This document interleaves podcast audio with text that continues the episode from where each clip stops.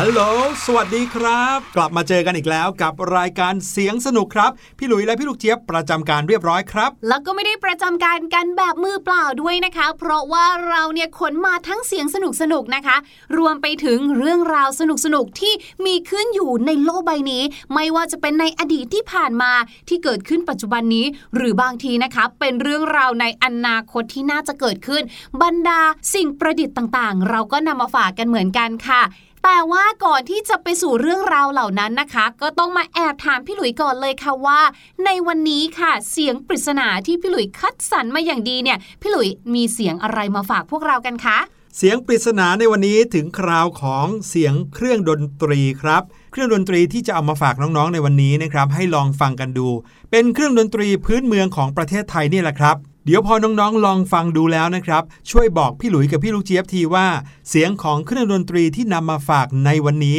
คือเสียงของเครื่องดนตรีชนิดไหนนะครับ ถ้าพร้อมแล้วไปฟังกันเลยครับ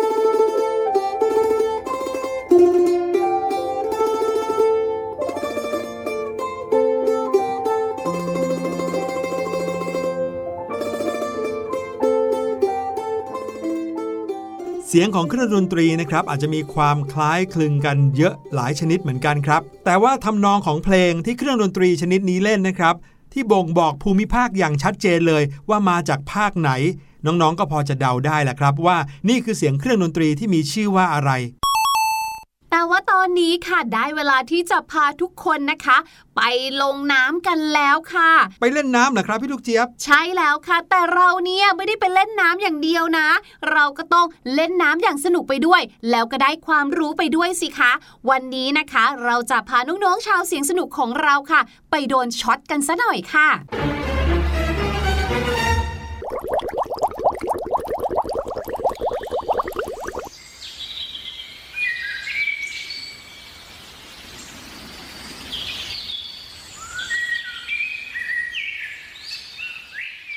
ตอนนี้พี่หลุยแล้วก็พี่ลูกเจี๊ยบนะครับ เรามาอยู่กันตรงริมแหล่งน้ำแห่งหนึ่งครับ ซึ่งดูแล้วเนี่ยน้ำใสสะอาดดีเหลือเกิน ใต้น้ำนี้น่าจะมีปลาอยู่มากมายเลยครับ เราจะพาน้องๆมารู้จักกับปลาชนิดหนึ่งซึ่งถ้าเปรียบเทียบเป็นมนุษย์แล้วนะเขาแทบจะเรียกได้ว่าเป็น X-Men เลยละครับ เพราะว่าเขาสามารถที่จะปล่อยกระแสไฟฟ้าออกมาจากตัวเองได้ด้วยครับ เราเรียกเขาว่าปลาไหลไฟฟ้าครับ ปลาไหลไฟฟ้านะคะ หรือในภาษาอังกฤษตรงตัวมากๆเลยแหละค่ะ เพราะคำว่าปลาไหลก็คือ eel นั่นเอง ส่วนไฟฟ้าก็คือ electric เมื่อมารวมกันค่ะ ปลาไหลไฟฟ้าก็เลยมีชื่อภาษาอังกฤษว่า electric eel นั่นเอง เจ้าปลาไหลไฟฟ้าเนี่ยนะคะ เป็นปลาน้ำจืดค่ะมีรูปร่างเรียวยาวเหมือนกับปลาไหลนั่นแหละค่ะ ส่วนตาเนี่ยเล็กเหลือเกินค่ะ ลำตัวของเขาเป็นสีน้ำตาล แล้วก็ปนกับเขียวเข้มนิดๆค่ะแต่ว่าใต้ท้องเขาเป็นสีเหลืองนะคะ หัวใหญ่อยู่เหมือนกันค่ะ ปากก็กว้างด้วย ใต้ท้องมีครีบยาวตั้งแต่ส่วนอกไปจนถึงปลายหาง ที่สำคัญถ้าเกิดว่าใครนะคะ อยากจะเจอปลาไหลไฟฟ้า ต้องไปอยู่ตามบึงน้ำตื้นๆ เขาเนี่ยชอบไปหมกโคลนเลน หรือบางทีก็ไปซ่อนตัวตามวัชพืชในน้ำค่ะ วันๆเนี่ยไม่ค่อยจะทำอะไรสักเท่าไหร่แล้วค่ะ ชอบนอนอยู่ตรงน้ำนิ่งๆ และที่สำคัญนะคะ ยิ่งน้ำเนี่ยมีความข้นๆ หรือว่ามีความเก่าๆ ไม่ใช่เป็นตรงกระแสน้ำที่น้ำไหลเรื่อยๆ เอื่อยๆ เนี่ยเขายิ่งชอบค่ะปลาไหลไฟฟ้าเนี่ยนะคะมีขนาดโตเต็มที่เกือบ 2 เมตรค่ะ ที่เคยพบเคยเจอเนี่ยนะคะ ตัวใหญ่สุดเนี่ยเห็นว่าตัวใหญ่ถึง 2.5 เมตรเลยนะคะ ส่วนน้ำหนักของเขาเนี่ยมากกว่า 44 ปอนด์หรือ 20 กิโลค่ะโอ้โห ฟังจากขนาดของเจ้าปลาไหลไฟฟ้าที่พี่ลูกเจี๊ยบเล่าเมื่อกี้นี้แล้วนะครับ น้องๆก็คงจะพอนึกออกแล้วว่าเขานั้นแตกต่างจากปลาไหลธรรมดามากๆเลย เพราะว่าปลาไหลธรรมดาที่มีอยู่ตามแหล่งน้ำในประเทศไทย มีขนาดที่เล็กกว่านั้นมากครับ ดังนั้นความจริงแล้ว เจ้าปลาไหลไฟฟ้านั้นไม่ใช่ปลาไหลนะครับ ถึงแม้เราจะเรียกเขาว่าปลาไหลก็ตาม แต่ว่าเขาเป็นปลาน้ำจืดชนิดหนึ่งซึ่งต้องบอกว่าในวงตระกูลของเขา มีเขาเพียงชนิดเดียวเท่านั้น ที่อยู่ในวงตระกูลนี้ครับความสามารถพิเศษของเจ้าปลาไหลไฟฟ้านะครับ เหมือนอย่างที่เราได้บอกไปเมื่อตอนต้นว่า แน่นอน เขาเป็นปลาไหลไฟฟ้า ก็เลยมีความสามารถในการปล่อยไฟฟ้าได้ครับ แล้วก็ปล่อยได้สูงถึง 800 โวลต์ถามว่า 800 โวลต์มากแค่ไหน น้องๆครับ ไฟฟ้าที่เราใช้กันตามบ้านนะครับ มีค่าไฟฟ้าหรือว่าความต่างศักย์เนี่ยเพียงแค่ 220 โวลต์เท่านั้นเอง แค่ 220 โวลต์เนี่ยนะครับผู้ใหญ่ก็บอกเราแล้วว่าห้ามเอานิ้วไปโดนไฟฟ้าเด็ดขาดนะครับ เพราะถ้าโดนปลั๊กไฟไฟดูดเนี่ยอาจจะอันตรายถึงชีวิตได้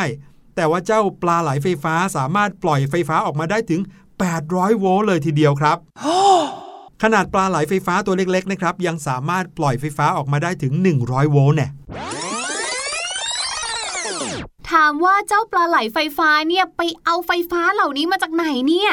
เอามาจากกล้ามเนื้อค่ะ และเป็นกล้ามเนื้อที่อยู่ตรงลำตัวไปจนถึงปลายหาง ตรงนั้นนะคะ ปลาไหลไฟฟ้าเนี่ยจะมีเซลล์พิเศษที่สร้างประจุไฟฟ้าได้ค่ะ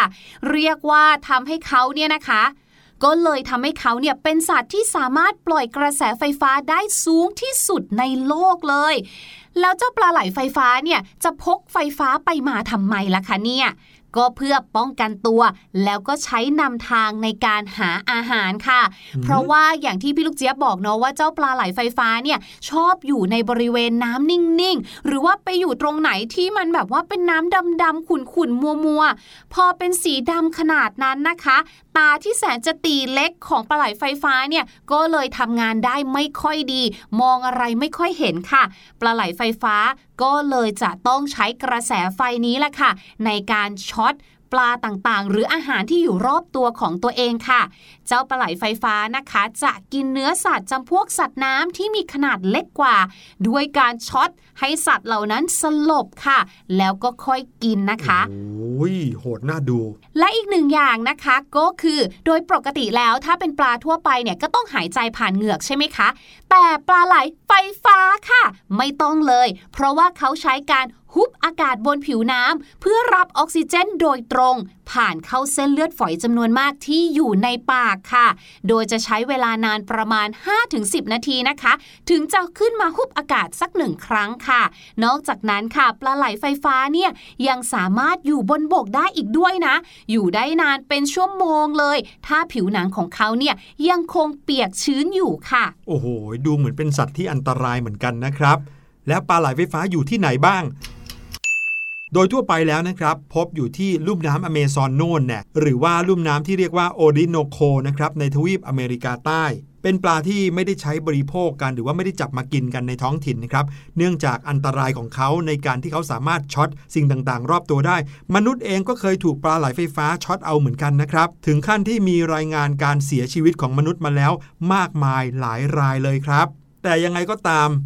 เคยมีคนที่เอาปลาไหลไฟฟ้ามาบริโภคเหมือนกันครับ ว่ากันว่าสามารถกินได้ เมื่อปลาไหลไฟฟ้าตายแล้วครับ ซึ่งอันนี้จะแตกต่างจากปลาที่มีพิษนะครับ ปลามีพิษเนี่ยถึงแม้ว่าเขาตายแล้วพิษก็ยังอยู่ คนเอามากินไม่ได้ แต่ปลาไหลไฟฟ้า ถ้าตายแล้วคนเอามากินได้ครับ มีเรื่องเล่าเกี่ยวกับปลาไหลไฟฟ้าเหมือนกันนะครับ เป็นนิทานพื้นบ้านของชาวพื้นเมืองอเมริกาใต้ เขาเล่ากันว่า ชนเผ่านักรบโบราณไปปล่อยสายฟ้าลงบนตัวปลาครับ ก็เลยเกิดเป็นปลาไหลไฟฟ้า เจ้าปลาไหลไฟฟ้าเนี่ยนะครับถึงแม้ว่าคนจะไม่นิยมเอามารับประทานเอามากินกัน แต่ก็นิยมเลี้ยงเป็นปลาตู้ครับสำหรับคนที่เขานิยมเลี้ยงสัตว์แปลก หรือบางครั้งน้องๆ อาจจะไปเห็นที่เขาโชว์ตามพิพิธภัณฑ์สัตว์น้ำต่างๆ ทั่วโลกครับโดยเฉพาะอย่างยิ่งถ้าใครเคยไปเห็นตู้ของปลาไหลไฟฟ้าในพิพิธภัณฑ์เนี่ยเราก็มักจะเห็นหลอดไฟอยู่หน้าตู้ด้วย พื่อที่พิพิธภัณฑ์นั้นจะแสดงให้เราเห็นว่าปลาไหลไฟฟ้าเขาปล่อยกระแสไฟฟ้าออกมายังไง แล้วพอปล่อยออกมาแล้วสามารถทำให้หลอดไฟที่อยู่หน้าตู้สว่างขึ้นได้ สำหรับในประเทศไทยนะครับ ก็ยังไม่ถือว่าปลาไหลไฟฟ้าเป็นสัตว์น้ำต้องห้าม แต่ก็ถูกประกาศครับว่าเป็นสัตว์อันตรายต้องระมัดระวังตามประกาศของกรมประมงครับ แต่มีหนึ่งเรื่องค่ะที่พี่ลูกเจี๊ยบสงสัยและพี่ลูกเจี๊ยบก็เชื่อว่าพี่หลุยจะต้องอธิบายได้อย่างแน่ ๆเลย นั่นก็คือปลาไหลไฟฟ้า มีไฟฟ้าอยู่ในตัว มันไม่ช็อตตัวเองให้ตายบ้างเหรอคะไม่ใช่เพียงแต่พี่ลูกเจี๊ยบสงสัยเท่านั้นนะครับ เคยมีคำถามนี้เกิดขึ้นกับผู้คนมากมายมานานนับร้อยปีแล้วนะครับ ก่อนจะอธิบายว่าเจ้าปลาไหลไฟฟ้าช็อตตัวเองได้หรือเปล่าเนี่ยต้องรู้ก่อนว่าความสามารถในการปล่อยกระแสไฟฟ้าของสัตว์โลกเนี่ยไม่ได้มีแค่ในปลาไหลไฟฟ้าเท่านั้นครับ แต่ยังมีปลาอีกจำนวนมากเลย ไม่ว่าจะเป็นปลาดุก ปลากระเบน รวมไปถึงปลาน้ำจืดอีกหลายพัน ก็มีความสามารถในการปล่อยกระแสไฟฟ้าได้เหมือนกันครับ ปล่อยออกมาอ่อนๆบ้างแรงๆบ้าง แต่ปลาไหลไฟฟ้าโดดเด่นที่สุดก็เพราะว่ากระแสไฟฟ้าที่มันปล่อยออกมานั้น แรงที่สุดครับ ว่ากันว่ามนุษย์จับปลาไหลไฟฟ้ามาศึกษาเนี่ยกันเป็นร้อยร้อยปีแล้ว ตั้งแต่ก่อนที่บ้านเรือนมนุษย์จะมีไฟฟ้าใช้ซะด้วยซ้ำไปครับเซลล์แต่ละเซลล์ของปลาไหลไฟฟ้าเนี่ยสามารถสร้างไฟฟ้าได้ด้วยตัวเองเลย ถึงแม้ว่าจะสร้างไฟฟ้าได้แค่ไม่ถึง 0.1 โวลต์นะครับ แต่พอเซลล์เหล่านั้นทำงานพร้อมกันนับแสนนับล้านเซลล์ ก็เลยทำให้เกิดความต่างศักย์หรือว่าไฟฟ้าออกมาได้เกิน 800 โวลต์อย่างที่เล่าให้ฟัง แถมรูปแบบในการช็อตของเขาเนี่ยก็ไม่ได้ช็อตแรงๆได้อย่างเดียวนะครับ ยังมีการทำงานแบบอ่อนๆ ปล่อยกระแสไฟฟ้าเบาๆทำให้คนหรือว่าสิ่งมีชีวิตที่สัมผัสถูกนั้นสตันไปเฉยๆ ก็ได้เหมือนกันครับท่าไม้ตายของเจ้าปลาไหลไฟฟ้านะครับ ก็คือการที่เขาเนี่ยทำตัวเองเป็นรูปตัวยูครับ งอตัวเองเป็นรูปตัวยูถามว่าทำอย่างนี้แล้วจะเป็นท่าไม้ตายของเขาได้ยังไง การทำแบบนี้ทำให้กระแสไฟฟ้าในตัวของเขาที่ผลิตออกมานั้น วิ่งไปวิ่งกลับอย่างรุนแรงที่สุด ระหว่างหางกับหัว พูดง่าย ๆ ว่าในขณะที่เจ้าปลาไหลไฟฟ้าทำตัวเองเป็นรูปตัวยูนั้น แล้วมีสิ่งมีชีวิตอะไรไปอยู่ระหว่างหางกับหัวเขาเนี่ยนะครับจะโดนช็อตแรงที่สุดเลยโอ้โหแล้วมันจะเคยพลาดจากตัวยูเป็นตัวโอบ้างไหมคะเนี่ยนี่แหละครับ คือประเด็นสำคัญที่จะตอบคำถามที่พี่ลูกเจี๊ยบถามเมื่อกี้นี้ ถ้าเมื่อไหร่ที่เจ้าปลาไหลไฟฟ้าพลาดนะครับ เอาหัวของตัวเองไปแตะกับหางเข้า คืออยากจะงอเป็นรูปตัวยูแต่ว่างอมากไปหน่อยกลายเป็นตัวโอเนี่ยแน่นอนครับ มันจะช็อตตัวเองได้ แล้วก็ช็อตได้ถึงตายแน่ ๆ เลยล่ะครับ เพราะว่ากระแสไฟฟ้ามันจะวิ่งเข้าในอวัยวะภายในของตัวเอง ที่อยู่บริเวณหัวจนหมดเลยครับอวัยวะสำคัญของปลา มักจะอยู่ตรงแถวแถวหัวปลาเป็นส่วนใหญ่เลย นั่นก็เลยทำให้หัวปลานั้นเป็นจุดอ่อนของปลาทั่วไปเหมือนกันครับ เคยมีเหมือนกันนะครับที่เขาเอาปลาไหลไฟฟ้าจำนวนมาก มารวมกันอยู่ในถัง หรือว่ารวมกันอยู่ในบ่อเล็กๆ อยู่ดีๆ ก็เกิดมีปลาไหลไฟฟ้าตัวหนึ่งเกิดความตกใจขึ้นมา แล้วก็เผลอปล่อยไฟฟ้าช็อตออกมาครับ ปรากฏว่ากลายเป็นไปช็อตตัวอื่น ตัวอื่นตกใจก็ช็อตทีนี้ช็อตกันหมดทั้งบ่อเลย ปลาไหลไฟฟ้าก็ซี้ม่องเท่งได้ทั้งบ่อเหมือนกันครับ และด้วยคุณสมบัตินี้เนี่ยแหละค่ะ ก็เลยทำให้นักวิทยาศาสตร์เนี่ยนะคะ สนใจอวัยวะไฟฟ้าของปลาไหลไฟฟ้าค่ะ คือนักวิทยาศาสตร์เนี่ยเขาสนใจในเรื่องของกลไกในการสร้างไฟฟ้าของตัวมันเอง แล้วนักวิทยาศาสตร์ก็เลยคิดค่ะว่า เนี่ยอยากจะสร้างอวัยวะไฟฟ้าจำลอง เพื่อที่จะเอามาใส่ในพวกอวัยวะเทียมของมนุษย์ที่ต้องใช้ไฟฟ้าค่ะ เพราะว่าถ้าทำได้จริงเนี่ยนะก็ไม่จำเป็นต้องใช้แบตเตอรี่อีกต่อไปซึ่งก็จะมีประโยชน์มากๆเลยค่ะสำหรับอวัยวะเทียม หรืออวัยวะเสริมที่ต้องใส่เข้าไปในร่างกายของมนุษย์ค่ะ เพราะถ้าเกิดว่าต้องมีการเปลี่ยนแบบนี้นะ ก็ต้องผ่าตัดกันหลายทีเลยค่ะ เพื่อที่จะเปลี่ยนแบบแต่ถ้าเป็นไฟฟ้าแบบนี้ทำได้เองสร้างได้เองเนี่ยก็ไม่ต้องผ่าตัดกันหลายทีค่ะ โอ้โห นักวิทยาศาสตร์นี่เก่งจริง ๆนะครับ เรียนรู้แล้วก็พยายามที่จะเอาคุณสมบัติพิเศษของสัตว์โลก มาใช้ประโยชน์ในทางการแพทย์ในทางสาธารณสุข หรือทางเทคโนโลยีเสมอๆเลยครับ และทั้งหมดนั้นก็คือเรื่องราวของปลาไหลไฟฟ้าที่นำมาฝากน้องๆในวันนี้ ได้ยินอย่างนี้แล้วนะครับ บ้านใครอยู่ใกล้บึงหรือว่าแหล่งน้ำธรรมชาติ ก่อนจะลงไปเล่นน้ำหรือว่าหย่อนขาในน้ำเหล่านั้น ก็อย่าลืมสังเกตดูรอบๆ ก่อนนะครับ ว่าแถวๆนั้นมีลักษณะที่น่าจะเป็นที่อยู่ของเจ้าปลาไหลไฟฟ้าหรือเปล่า เอาละค่ะ ตอนนี้ขอตัวเราทั้งสองคนนะคะ ไปเดินเล่นหาปลาไหลไฟฟ้ากันดีกว่าค่ะ ขอฝากน้องๆ ไว้กับเพลงที่ชื่อว่าปิดปีปิดค่ะ แล้วเดี๋ยวหลังจากนี้นะคะ มาฟังกันค่ะว่า เพลงนี้จะมีเรื่องราวภาษาอังกฤษอะไรที่น่าสนใจกันบ้างโอ้โหพ่อเสือโอ้โหพ่อเสือแม่เสือพาลูกเสือไปดูนก โพระดกปกปก นกเป็ดมันร้องกิบกิบนกกระจอกจอกจอกนกกระจิบจิบจิบนกกระว่าวว่าวว่านกกระปูดปูดปูด นกกระแตแต่แวด มันร้องกระแตแต่แวด นกต่อยตีวิต มันร้องต่อยตีวิต ข้างข้าวมันไม่ใช่นกพรบคำมันร้องจีดจีด นกหวีดร้องปริดปรีปริดปริดปรีปริดเอาปริดปรีปริดพ่อเสือโหแม่เสือพาลูกเสือไปดูนก โพละดกปกปก นกเป็ดมาลองกิบกิบนกกระจอกจอกจอกนกกระจิบจิบจิบจิบนกกระว่าวว่าวว่าวนกกระปูดปูดปูด นกกระแตแต่แวด ร้องกระแต่แต่แวดนกต้อยตีวิต มันร้องต้อยตีวิตข้างขาวมันไม่ใช่นกนะจ๊ะพบคำกับมันร้องจิตจิตนกหวีดร้องปริดปรีปริดปริดปรีปริดเอ้าปริดปรีปริดปริดปรีปริดปริดปรีปริดปริดปรีปริดเอ้าปริดปรีปริดลูกเสือออกเดิน เรียนรู้ชีวิต จากเพลงนี้นะคะ เสียงก็บอกแล้วเนาะว่าทำให้นึกถึงเจ้านกหวีดเลยล่ะค่ะ นกหวีดเนี่ยนะคะ ในภาษาอังกฤษเขาเรียกว่า whistle ค่ะ W H I S T L E whistle นะคะ สังเกตว่าแม้ว่าจะมีตัว T นะคะ แต่เราไม่ออกเสียงตัว T ค่ะ เราออกเสียงว่า whistle นะคะ แล้วพี่ลูกเจี๊ยบเนี่ยก็ไม่ได้มีแค่คำศัพท์นกหวีดมาฝากกัน แต่ยังมีสำนวนภาษาอังกฤษที่มีคำว่า whistle อยู่ในนั้นด้วยนะคะ นั่นก็คือ to blow the whistle on something หรือ on someone ก็ได้ค่ะ to blow the whistle on something หรือ someone ค่ะคำว่า blow the whistle นะคะ ก็คือเป่านกหวีดนั่นเอง ถ้าเราพูดถึง whistle เฉยๆ คือตัวนกหวีดใช่ไหมคะ แต่การกระทำหรือกิริยาที่เราจะทำกับนกหวีดหรือการเป่า ในภาษาอังกฤษเราใช้คำว่า blow นะคะ b l o w blow ค่ะ blow the whistle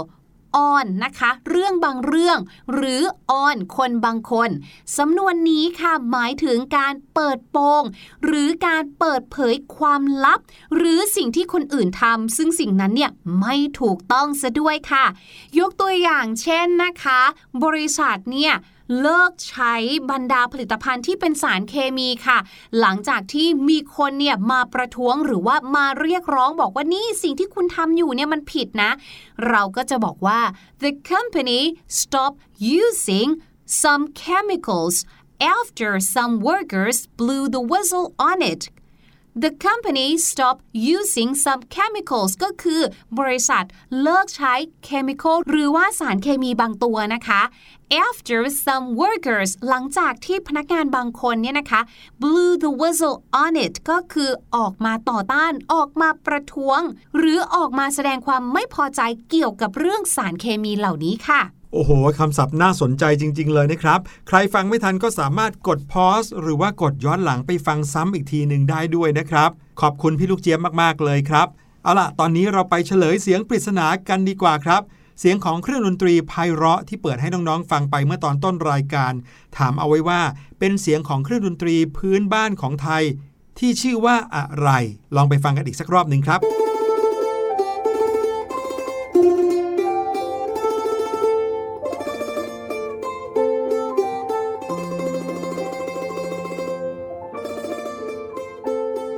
แล้วก็อย่างที่พี่หลุยได้บอกเอาไว้นะครับว่าเสียงทำนองที่เกิดขึ้นจากเครื่องดนตรีนี้ ฟังแล้วชัดเจนมากเลยว่าเป็นเสียงทำนองดนตรีของภาคเหนือนะครับ เพราะฉะนั้นเครื่องดนตรีพื้นบ้านนี้ก็น่าจะเป็นเครื่องดนตรีพื้นบ้านของภาคเหนือ และนอกจากเสียงของเปียโนที่ปรากฏอยู่ในเพลงเมื่อสักครู่นี้แล้วนะครับ เสียงดนตรีที่เป็นทำนองหลักหรือว่าเมโลดี้ก็มาจากเครื่องดนตรีที่ชื่อว่า ซึงครับผม เราจะพบเจอเสียงของซึงได้บ่อยๆ ในดนตรีของภาคเหนือในประเทศไทยครับ อะไหนๆเราได้พูดถึงเรื่องราวของเครื่องดนตรีกันแล้ว มาอธิบายกันนิดนึงดีกว่าครับว่า ซึงคืออะไร เพราะว่าชื่อเนี่ยก็แปลกๆนะพี่ลูกเจี๊ยบ พี่ลูกเจี๊ยบว่าอาจจะเป็นการที่คนพูดไม่ชัดไหมคะ จะพูดว่าซึ้งที่เอาไว้นึ่งซาลาเปา ไม่ใช่คแล้รัวบก็เลยพูดออกมาเป็นซึ้งอันนี้เป็นเครื่องดนตรีคเอรัอบใช่ลืมซึ่งไปนึ่งเลซาลายเปาเขาเอามาเล่นดนตรีไม่ได้นะพี่ลูกเจี๊ยเอาบนะถ้าอยากจะตีให้เป็นทำนองก็ได้อยู่นะ แต่ว่าซึงเนี่ยเป็นเครื่องดนตรีที่เรียกว่าเครื่องสายครับ เนื่องจากว่าเวลาจะบรรเลงหรือเวลาจะเล่นซึงเนี่ยต้องใช้วิธีการดีด และความแปลกความแตกต่างของเครื่องดนตรีซึงเนี่ยก็คือว่า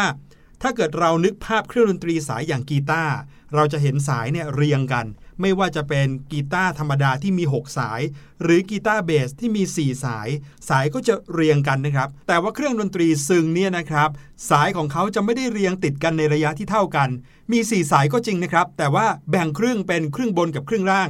ครึ่งบนของคอซึงเนี่ยก็จะติดกันอยู่ 2 สาย ครึ่งล่างติดกันอีก 2 สายครับอืมตรงกลางเว้นไว้ให้ลมผ่านอย่างเงี้ยเหรอคะเอออาจจะเป็นไปได้เหมือนกันนะครับ แต่ก็ทำให้มือของคนที่จะบรรเลงซึงเนี่ยสามารถที่จะแบ่งนิ้วเพื่อใช้บรรเลงได้เลยว่า 2 สายบนก็ใช้นิ้วนางกับนิ้วก้อยเล่น 2 สายล่างก็ใช้นิ้วชี้กับนิ้วกลางเล่นอืมแล้วก็เสียงซึงเนี่ยเป็นเสียงที่มีเอกลักษณ์มากเลยนะครับ คล้ายๆกับเสียงซอที่ไม่ได้ใช้สี แต่เป็นเสียงซอที่ใช้ดีด มักจะเล่นด้วยกันกับเครื่องดนตรีอีก 2 ประเภท ก็คือสล้อแล้วก็ซอครับ คนเขาถึงมักจะเรียกเครื่องสายของเครื่องดนตรีภาคเหนือว่าสล้อซอซึงอืมเพราะว่ามีอยู่ 3 อย่างนี้เองเป็นไงนอกจากเครื่องสายอย่างสล้อซอแล้วก็ซึงแล้วเนี่ยก็ยังมีเครื่องเป่าด้วยนะครับที่เล่นด้วยกันอย่างปีแต่ว่าปีที่เอามาเล่นกับเครื่องดนตรีภาคเหนือก็เป็นปีแค่บางประเภทเหมือนกันครับเขาเรียกว่าปีซอ หรือว่าปีจุ่มครับ มีใครเดาถูกกันบ้างหรือเปล่า วันนี้รายการเสียงสนุกหมดเวลาลงอีกแล้วละครับ พี่หลุยและพี่ลูกเจี๊ยบต้องขอลาน้องๆไปก่อน คราวหน้าเราจะมีอะไรดีๆมาฝากก็อย่าลืมติดตามกันนะครับ ทางไทย PBS Podcast แห่งนี้ วันนี้ลาไปแล้ว สวัสดีครับ สวัสดีค่ะ สบัดจินตนาการ สนุกกับเสียง เสริมสร้างความรู้ในรายการ